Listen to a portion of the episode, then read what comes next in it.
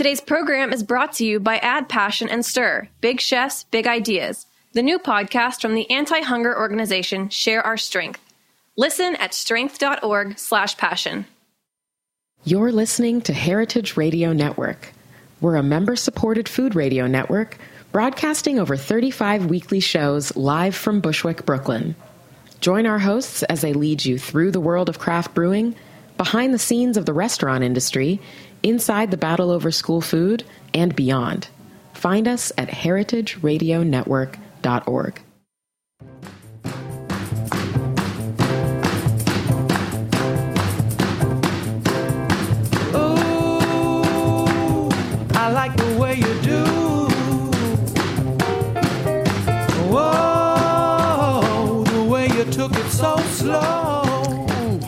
listening to Eat Your Words on Radio- Heritage Radio Network. I'm your host, Cathy Erway, and we've got a fun show today. So, in preparation for Valentine's Day in a couple weeks, uh, the next two shows will be about sort of fun little loving, lovely foods, uh, aphrodisiacs, if you will. And, um, of course, I had to focus all on oysters for one show. So I'm really excited to have my guests today who have written a book all about celebrating the oyster um, in many ways, not just the aphrodisiac qualities. Uh, and um, their their book is called "In Celebration of the in the ah sorry, it's called A Celebration in the Raw Oysters." It's by Jeremy Sewall and Marion Lear Swaybill, and they're on the line right now. How are you?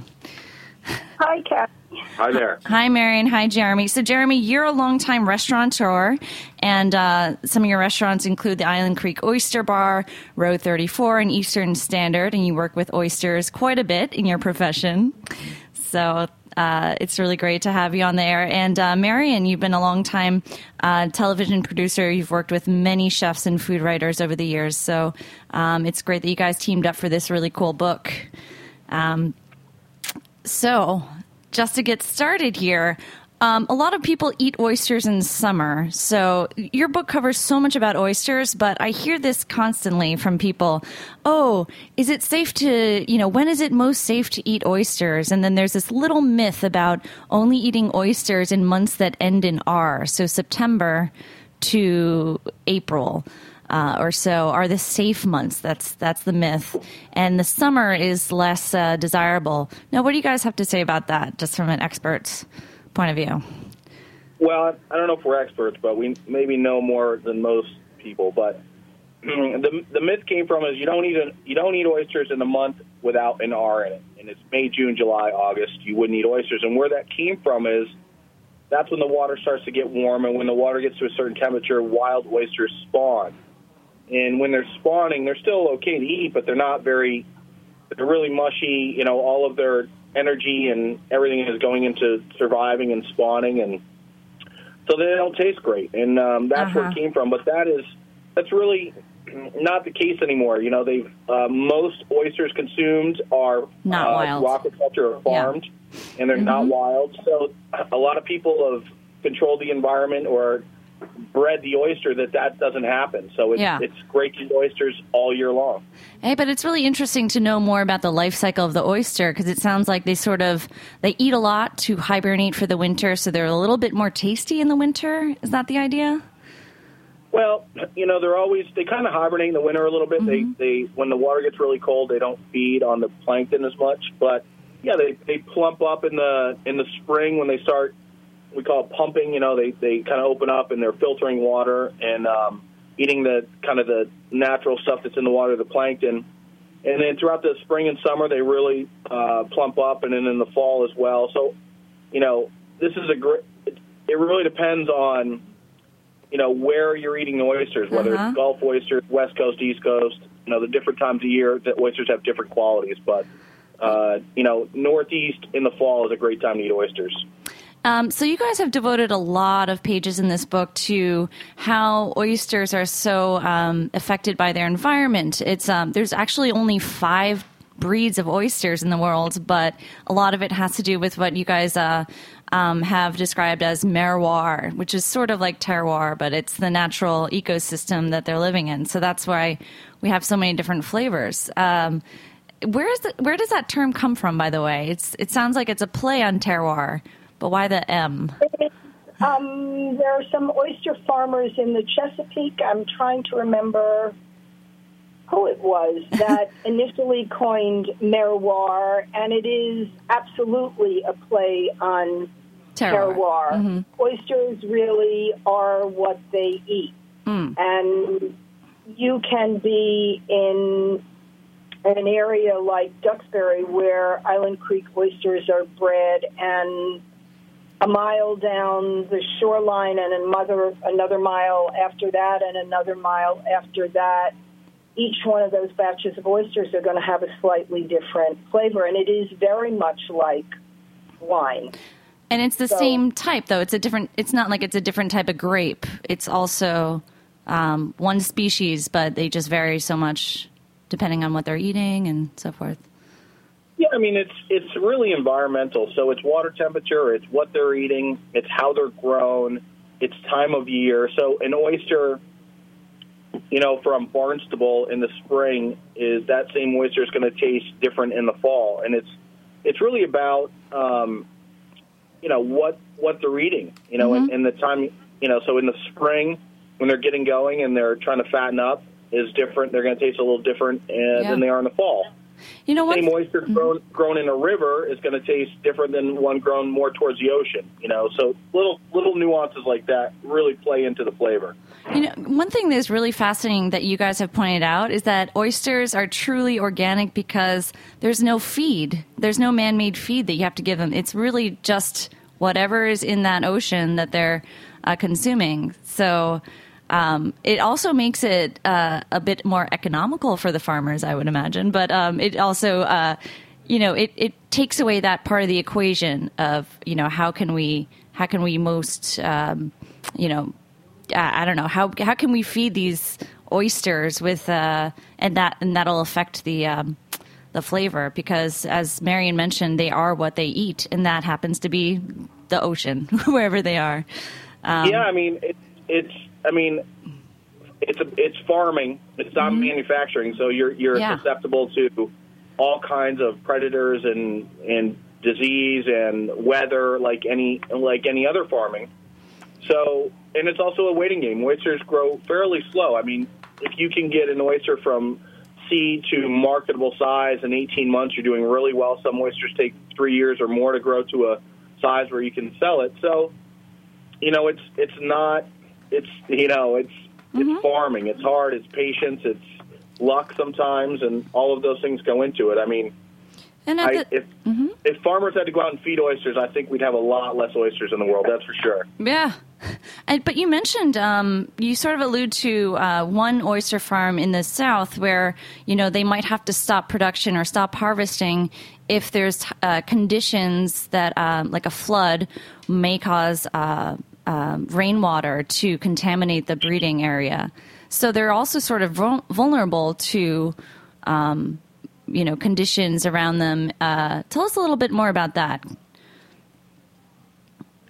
Well, it's, I mean, the oyster farmers across the board, in my current and only experience, are the most dedicated, passionate, hardworking people on the land and in the water. Um, oyster farming is brutal. You are susceptible to the weather. Yeah. This can be in the northeast, for example, a horrible northeaster, terrible weather, hurricanes in the spring and summer. In the Gulf Coast, um, you are susceptible to varying problems that can come with the tides with the hurricanes. I mean, when I was interviewing Lane Zirlott of Murder Point Oysters, at one point he can the last minute he canceled a call and he said we've got to pull everything out of the water. Um, the EPA is shutting us down for the next 48 hours because there was a huge hurricane coming in and they were very worried about what was going to wash in with it. So, I mean, farming across the board, independent farmers is a unbelievably tough and brutal life that's lived by incredibly dedicated men and women, and you add the water factor to that, and weather factors, and climate change, and you know, on on a dime, mm-hmm. you can you can lose a crop. You can have to pull everything out of the water and get it into storage and wait to be uh, set back up again. So Yeah, and I mean, you know, in the Northeast, a lot of the farmers in the Pacific Northwest as well. Like, you know, you get a lot of heavy rains, and you know, oyster farming is usually done in in you know, kind of rural areas. And if there's where there might be other farms, where there might be cow farms or golf courses or things like that, and all the stuff that Runoff, yeah. you know, if it rains heavy, runs off into the water, it certainly affects live shellfish, and um, you know that could shut you down a little bit. So it's it's a it's kind of a balancing act for those guys to really uh, do it. No one, those guys do an amazing job. No one wants to, you know, harvest oysters that aren't great and wonderful and perfect. So it's it's a balancing act for for in the environment and with the farmer. Yeah, and you kind of understand that, you know, because they are so susceptible to these conditions, um, to the health and of their environment, that oyster farmers, as Marion was sort of alluding to, uh, sort of become environmental stewards um, because of, you know, it, it's just like, you know, cause and effect. You're trying to extract the resources, but then in order to do so, you have to um, maintain your environment to the best to create the best possible product um, or any product perhaps. Um, so it's a really lovely sort of um, uh, you know cohabitation there of you know maintaining the best conditions in order to produce. Um, as you guys write um, you know oysters, if I may quote, you write, oysters hit the sweet spot where environmental activism, the local food movement, cutting edge chefs and restaurateurs, and aspirational foodies meet. And uh, you really see it in the, the whole process of harvesting and raising them. Uh, it's really fascinating. Um, so let's talk a bit about your experience with oysters. Uh, Jeremy, you write that you weren't such a huge fan at first, but obviously this um, the first few tastes weren't that impressive. But uh, how did you become such a fan that you devoted a whole book to and uh, many restaurants to oysters? You know, it's it's it's just such a I I love the process of food. I love to know where it comes from and how it's grown or raised or harvested. I just have always been infatuated with that part of of food and, and being a chef. And and you know, and oysters kind of fit all of those things. Like to really understand the de- dedication these guys put in is amazing. And oysters, there's a lot of you know, it's there's a lot of place in oysters. So if you are mm-hmm. eating oysters looking at the water or you are in an oyster farm or at a bay and and enjoying that pr- an oyster, like it just tastes different and it has a little bit of kind of romantic, romantic kind of nostalgic feel to it. It's just such an you know food that's been around forever. That's so simple and so pure. Um, once I really started to learn about them, I fell in love with it. And the first, I could tell you, the first oyster I ever ate that I loved was in Hog Island. I was sit- standing in Tomales Bay and um, in you know in California, Marin County, and I was working out there. And John Finger chucked me an oyster and handed it to me, and I was, you know, instantly in love with oysters at that moment. And it's just, now I had eaten oysters before, but never really got it. So it's just, it's understanding what those guys do, how hard they work, Yeah, and that- how kind of a, such a unique product it is, is pretty amazing. You're absolutely right. Seeing that visceral sort of, um, you know, oysters being pulled out right out of the bay, being shucked and plopped right in front of you, it, it gives a lot more context to what you're eating. Um, how about you, Marion? When did you fall in love with the oyster? Well, I first ate oysters in New Orleans. Uh, was at a television conference, and this is 1985 or 86, I think. Uh, standing on line with a British colleague, waiting to get into K-Paul's, which was the place to eat in New Orleans then. And he was very impatient, and he said, "Come on, we're getting out of here." And he takes my hand and we're around the corner and all of a sudden we're in the Acme Oyster Bar. I'd never eaten an oyster before that. Uh-huh. And we're at a table with a bunch of locals and three dozen oysters get plopped down in front of us and two hours later and 36 oysters and two pitchers of beer, I was smitten.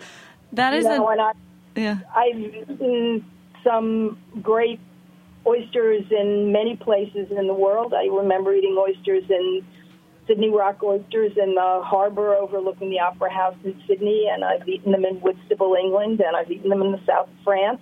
I didn't know a thing about them Yeah. until one day over lunch, Robert Abrams, who's the publisher of Abbeville, with whom several times a year I share a platter of oysters um, in Manhattan down at Aqua Grill, and he publishes fine art and illustrated books, and picked up a shell and turned it over, and he said, "Look at how beautiful this is. Mm-hmm. Look at how beautiful this shell is. Let's fill a book with them." Yeah. And literally at that point, the only thing I knew about oysters was the fastest way to Aqua Grill. Mm-hmm. That was the sum total of my knowledge. And I went out and I did some research, and I knew immediately that I was going to need a collaborator who actually knew something about oysters you could not learn from a book. I mean, the history section, the art section, a lot of the information was the kind of research over the years I've done for television documentaries, but the the know it in your bones and DNA and taste and all of it. I was lucky enough to be introduced to Jeremy, and so I've learned a great deal about oysters, and uh, it's it's been quite amazing. But I I truly can remember the first oyster I ever tasted. So. Well, yeah, sounds like a binge uh, that you went on for your first oyster. Um, this book is really lovely. I want to you guys talk a lot about the history of oyster appreciation, particularly in, in America, which is a unique story. Um, let's talk about that a little bit more right after a quick little commercial interlude.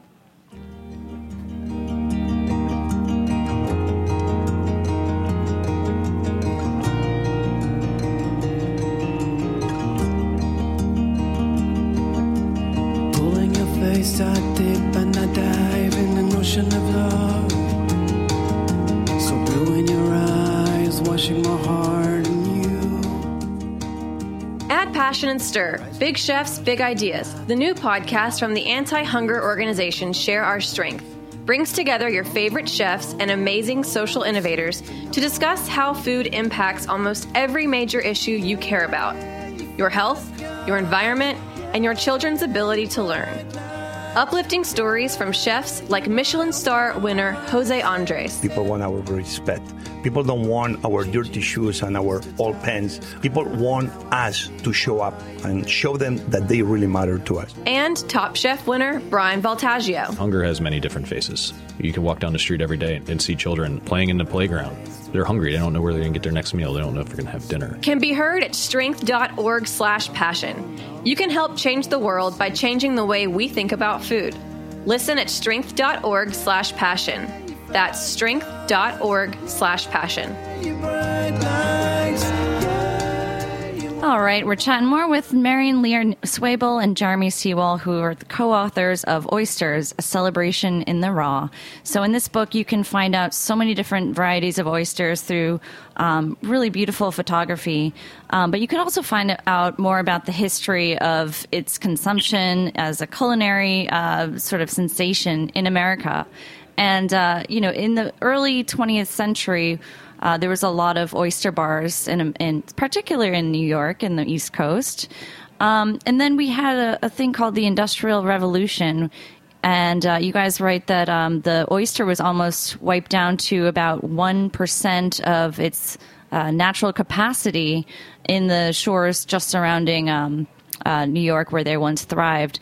But now, um, you know, the oyster has been revived both in a culinary sense and um, through these wonderful farmers that you guys write about so much in this book. Um, it really is a, a, kind of great comeback story of the century, uh, oyster appreciation. Uh, why do you think, uh, you know, why do you think people are becoming uh, such fans nowadays? Why is this? What do you attribute to this rise in oyster appreciation in restaurants like the one I'm sitting in right now? Well, I, I, I always think that there's been an oyster culture. Um, you know, I mean, it was such an important food source and such a kind of an iconic ingredient for a long time. Mm-hmm. And I think that you know, as they become, as they've come back, of people have learned to appreciate them more, and you know, a little bit of it is also, you know, the Industrial Revolution did a number on the waterways, really hurt aquaculture. Um, and then you, you fast forward, well, all the fishing industry and, you know, all the regulations and, you know, families and generations of people trying to make a living working on the waterfront uh, and realizing there's just not enough fish to catch have turned to other things to do. And, and oyster farming's been a big part of that. So, you know, I think that tells a really great story about the working waterfront, you know, the story of fishermen and, and aquaculturists and how important that's been. Mm-hmm. And as a culinary ingredient, it's just become such an iconic part of, um, you know, food in America and, and everywhere, really. And it's it, you can go into the finest dining restaurant in the world, and you can find oysters there. You can go into a local pub, and you can find oysters there. And there's a, you know, there, it's there's a level playing field there where it's a live product. You can't really make it taste better uh, by doing too much to it, and it's you have these wonderful people uh, get excited about eating them, and these wonderful people preparing them, and that's just been Mm-hmm. um, such a fun journey to be on, and, and you know play our you know Mary and I get to play our little small part in it. Yeah, and also think the whole uh, the artisanal food movement across the board yeah. hmm created an additional fertile territory for an ingredient like oysters because they are handcrafted Yeah. in the in the purest way. So there's that appeal as well. On top of which, if you like oysters, all you have to do is taste your first one and you know get to the next place where you can have a platter. full. Absolutely. Um, you know, it's really interesting though that they have stayed so um, such a part of our lore and legend in our culture. And you guys definitely write about how um, you know they've been written about from everyone from MFK Fisher. Um, consider the oyster to a Venetian adventurer in Lothario by the name of Casanova in the 18th century. Um, he was quite a fan of oysters and apparently ate 20 of them every morning, or 50, you right? and um, he uh, was known for helping sort of cement this reputation or association that oysters have with uh, being an aphrodisiac. But you also write that it goes back even farther than that to a Roman physician named Galen of Pergamon who used to prescribe oysters to men who were having, uh, let's say, uh, problems in the bed bedroom. so, uh, was there any scientific? I mean. It, do you know of any scientific basis for this uh, type of uh, use of oysters? Um, I'm not a scientist. I cook for a living, but I'm going to say it's 100% true. All right. I have nothing to base that on, except I want people to eat oysters for whatever reason they want to eat oysters. So if they think it works, then it works. Absolutely. Oysters have a lot of zinc in them, which is believed to be something that may or may not enhance sexual prowess. Um, Okay, the zinc. mere act of eating an oyster perhaps is aphrodisiac in, a, in and in and of itself.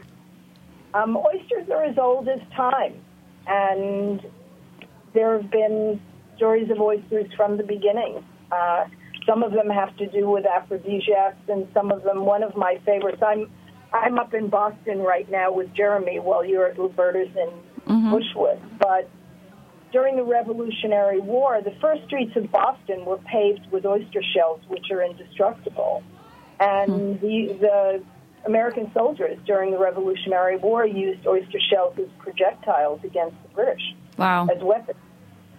No kidding. An kidding. unending supply, full of That's not as romantic as no, not the other story, but it's still a good historical fact. I, I love it that you guys mentioned also that civil engineers uh, right now in New York are trying to figure out how to fortify our coastline um, with oyster shells, um, which they historically have been before the in- Industrial Revolution wiped them out. And we saw how vulnerable vulnerable the island can be without them after Hurricane Sandy. Um, so that's an interesting, you know, side to them. You know, it, it, they're pr- the shells themselves create this natural uh, barrier, or not just the shells, but yeah, the oysters. shout out shout out to the Billion Oyster Project Yes. in Manhattan and then the Boston Harbor Project you know, among the organizations that are working very hard to revive, improve, and protect our shoreline. And uh, if anyone has been eating out in New York recently, you might see the Billion Oyster uh, little sticker on outside of participating restaurants that are donating their oyster shells um, from your Right. platter, perhaps, to this project. Um, what's going on? Do you know, Marion, what the latest is on on those um, efforts? Billion, Oyster Project collects oysters. I, I collect shells, I think, from 21 restaurants. They, like every other not for profit in America, don't have the funds to uh, buy more trucks Yeah. and collect every oyster shell. They've got a waiting list, apparently, of 47 restaurants. Uh huh. They're doing amazing work. They've got an education program as well. So, any restaurant that's got a billion oyster sticker on it, bravo. And anybody who wants to send them a check towards buying the next truck, bravo on that as well. I mean, they would love to be able to collect every single oyster shell in Yeah. the greater metropolitan area. Yeah, so shout out, um, check out the Billion Oyster Project, um, and uh, and also, um, you know, give a kudos to restaurants that are already participating in that. Um, so it's amazing that you know oyster shells are so useful. Um, the oysters themselves they filter water, they help create natural barriers. Um, do you know of anyone that it might be trying to use shells in other ways, such as paving roads like they used to in Boston, or uh, they have so many agricultural uses. I know that calcium are sometimes um, they're chopped up and sometimes fed as part of chicken feed. Um, anything else? Well, I uh, mean, there's, there's a lot of, I mean, in, you know, here in New England, a lot of people use them for, you know, certainly in Nantucket, Martha's Vineyard, the Cape for drive, you know, lining driveways, driveways, yeah, la- yeah. landscaping and things like that. But, um, you know, I, other than eating oysters and shucking them, I don't, I don't know what else to do with Yeah. them. well, it's like not not a thing is uh, wasted or uh, everything is useful. Um, so, what is your favorite oyster right now? So you have you know beautiful descriptions and um, you know tasting notes on. A, just a huge number of oysters here. I'm trying to educate myself so I can go eat and with authority at the next uh, oyster bar I go to. But is there like a best best oyster right now that you're digging? Oh, well, you know, no. It's like asking me what one of my children is my All right. favorite. And I and I could actually answer that, but I won't. But um, I don't know. The oysters change throughout the year. Island Creeks are always a great oyster. There's just no That's- doubt about it. You Okay, know, 12 months of the year. Massachusetts. Mm-hmm. Um, and it just really depends. Right now, we've had a pretty mild winter, and they're harvesting oysters all over the Cape. You know, things coming out of Barnstable are just really beautiful and delicious right now, and salty and um, really wonderful. Um, Island Creeks. This time of year, I love West Coast oysters. Mm-hmm. Uh, Hama Hamas or Hog Islands from the West Coast. This time of year are just really my favorite time of year to have those. So it's a, it's a great time to eat oysters. There's lots Yeah. of great ones. Awesome. Or as somebody said to me not long ago, the best oyster there is to eat is the one I'm about to put into my mouth. Yeah. the one in front of you is the best Right. one. I'm sure. Yeah, I'm sure any you know reputable oyster bar that you walk into, uh, you know, is choosing the best of the best right then. So thanks for folks like you, like Jeremy. Um, you know, we're hopefully well taken care of in that area. But uh, and also thanks so much for this book, both of you, uh, Marion and Jeremy. It looks like that's all about about all the time we have for today. But um, Thank you. Yes. Thanks so much, Marion, and thanks, thanks, Jeremy, and thanks everyone at Heritage Radio. We'll see you next week on Eat Your Words. Take care. Thank you. Thanks.